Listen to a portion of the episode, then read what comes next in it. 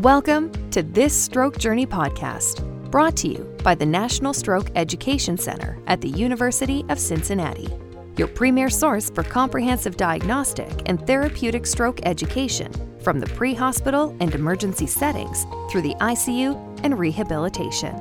Please welcome today's host, Dr. Jordan Bonomo. Hello, and welcome to this recording from the National Stroke Education Center.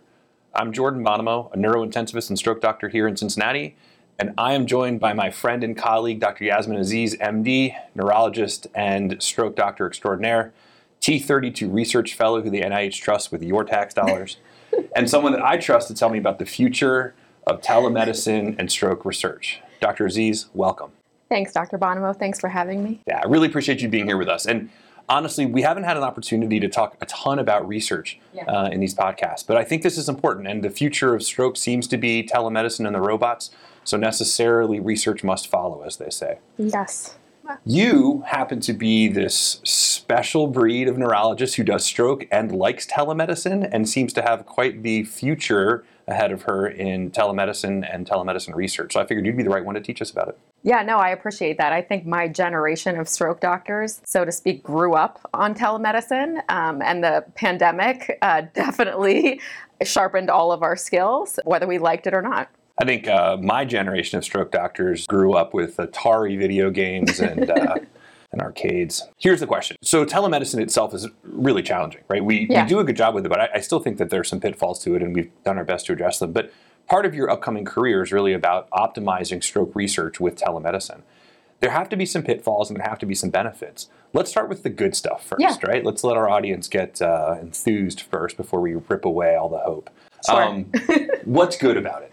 So, the way that stroke is practiced now, as you know, especially in the United States, is we have a hub and spoke model for most healthcare systems. And a ton of our patients are presenting to spoke hospitals with stroke.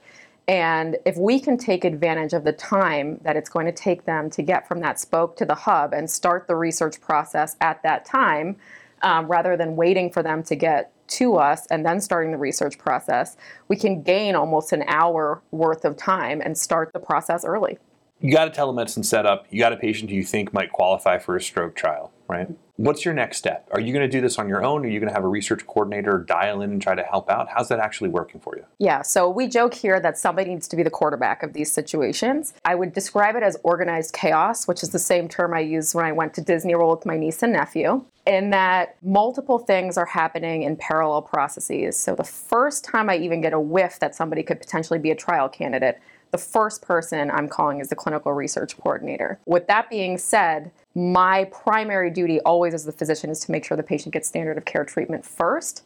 But I usually kind of float the idea hey, now that you've arrived or will be coming to the University of Cincinnati Medical Center, you know, we do a lot of academic research, and stroke is no exception to that would you be willing to consider your loved one or you as the patient for one of the trials that we're doing? And I kind of float the idea early so that way they have some time to process it and the informed consent process can kind of happen over the next hour rather than in a five minute conversation. It's my understanding, though, that some of these clinical trials are occurring outside the walls of the actual hub, right? So at the spoke institutions, therapeutics are being initiated and protocols are started. How's it, uh, as far as a challenge to sometimes work with the spoke hospitals when you have a busy clinician who's called you to see a patient over telemedicine who you then have to engage in the research trial remotely?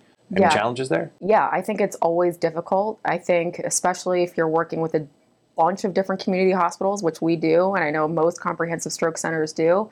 Uh, I think the clearest communication you can give up front to both the family and the provider is the best way. And again, having help from the research team to kind of be calling simultaneously. For instance, if I'm calling and talking and consenting the patient, if the clinical research coordinator wants to be on the phone with the bedside nurse, that's always really helpful. Another one of those parallel processes in, in motion. 100%. Right. So then you become the repository of the screening trial, right? So so you're screening for all of these trials in your head while you're trying to do the exactly. actual clinical care. That seems a little bit hairy, right? It's super busy on stroke call in general and stroke's hard. And do you think that there's any way that telemedicine in the future will make that an easier process for someone like you? Well, I think there's two answers to that. So the first is that prior to the NIH StrokeNet developing, there was a ton of competition for patients and there were a lot of overlapping trials.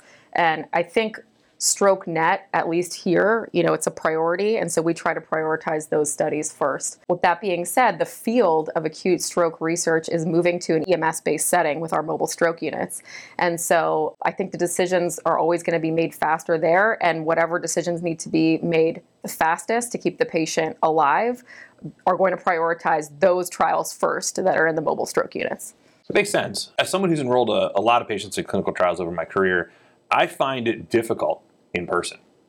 I can't imagine the yeah. challenge of being effective at going through risks and benefits, inclusion exclusion criteria, and then really being able to answer your patient's questions remotely. Yeah. How's it going for you? I think it's I think it's tough. I think as a field, while telestroke has really taken off, acute trial enrollment with telestroke is lagging a little bit behind. You know, I think in general it takes a while for people to get used to consenting patients without that personal touch of being right there at the bedside. I think that's a major obstacle that we saw with the pandemic. But, you know, at the same time, most of our patients in general, I think only 30% of them have the ability to consent for themselves on an average basis, which is unique to stroke. Uh, whether it's cognitive impairments, you know, things like aphasia or neglect, or just severe dysarthria that inhibits their ability to communicate. So we have been talking to surrogate consenters or legal legalized uh, legal legally authorized representatives, right? We just call them LARs because it's easier. Yeah, yeah, I was going to say LAR, and I was like, maybe I shouldn't throw out an abbreviation so soon. But we've been talking to them for a while, right? For a lot of our acute stroke p- trials, and even for c- acute treatment. Um, and so that process is a process in the making. We're getting better at it, but we still have some work to do. All right. So it sounds like it's it's mostly good. Couple of challenges, right? Yes.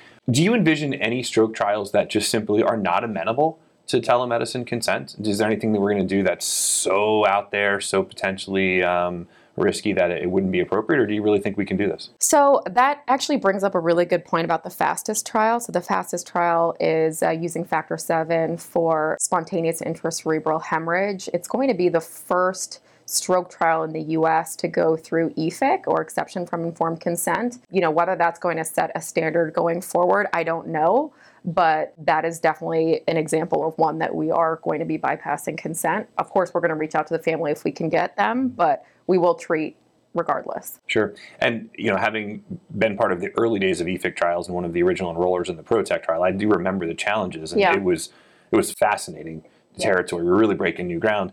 And in the setting of stroke, especially with ICH, when treatment early on may make such a difference. Absolutely. Um, it, it, seems like the telemedicine, being able to reach out and talk to family, would be helpful. And, but the EFIC piece for, for telemedicine is interesting because you're going to enroll them and then you're going to have to talk to the families afterwards. Um, and I, I, think it's going to be really interesting because that personal touch will be gone. It will be you on a robot or an iPad screen talking to a family member telling them, oh, by the way. The government says we can do this and we did it. We enrolled your loved one in a clinical trial because we think there's a chance we can help them. You're going to get a bunch of head scratching, I think. Yeah, you will. And I think that's one of the reasons why there are three criteria that you need for exception from informed consent. And one of them that you need for sure is community buy in. But obviously, you're only going to get a small sample or a certain selection of the population when you're talking to them. I actually was out there for the fastest trial talking to community members about intracerebral hemorrhage, and it was really fascinating people's responses. Mostly favorable? Mostly favorable actually. And um, you know you wonder you know is something like a basilar artery occlusion is that kind of the same? An acute life-threatening emergency where sometimes looking for an lar will kind of slow the process down. Sure. It, it almost sounds like you believe in science dr aziz. I do believe in science. Well if the pandemic has taught us anything science wins Dr. Aziz, I greatly appreciate your time today. Thanks so much. Yeah, um, thank you. I appreciate being part of the National Stroke Education Center's efforts. This is the National Stroke Education Center, thanking you for listening today. Thanks for listening today. This Stroke Journey podcast is a collaboration between the National Stroke Education Center, MCRAG International, and MedEd on the Go. For more comprehensive, high quality educational resources for healthcare professionals, please visit strokejourney.com.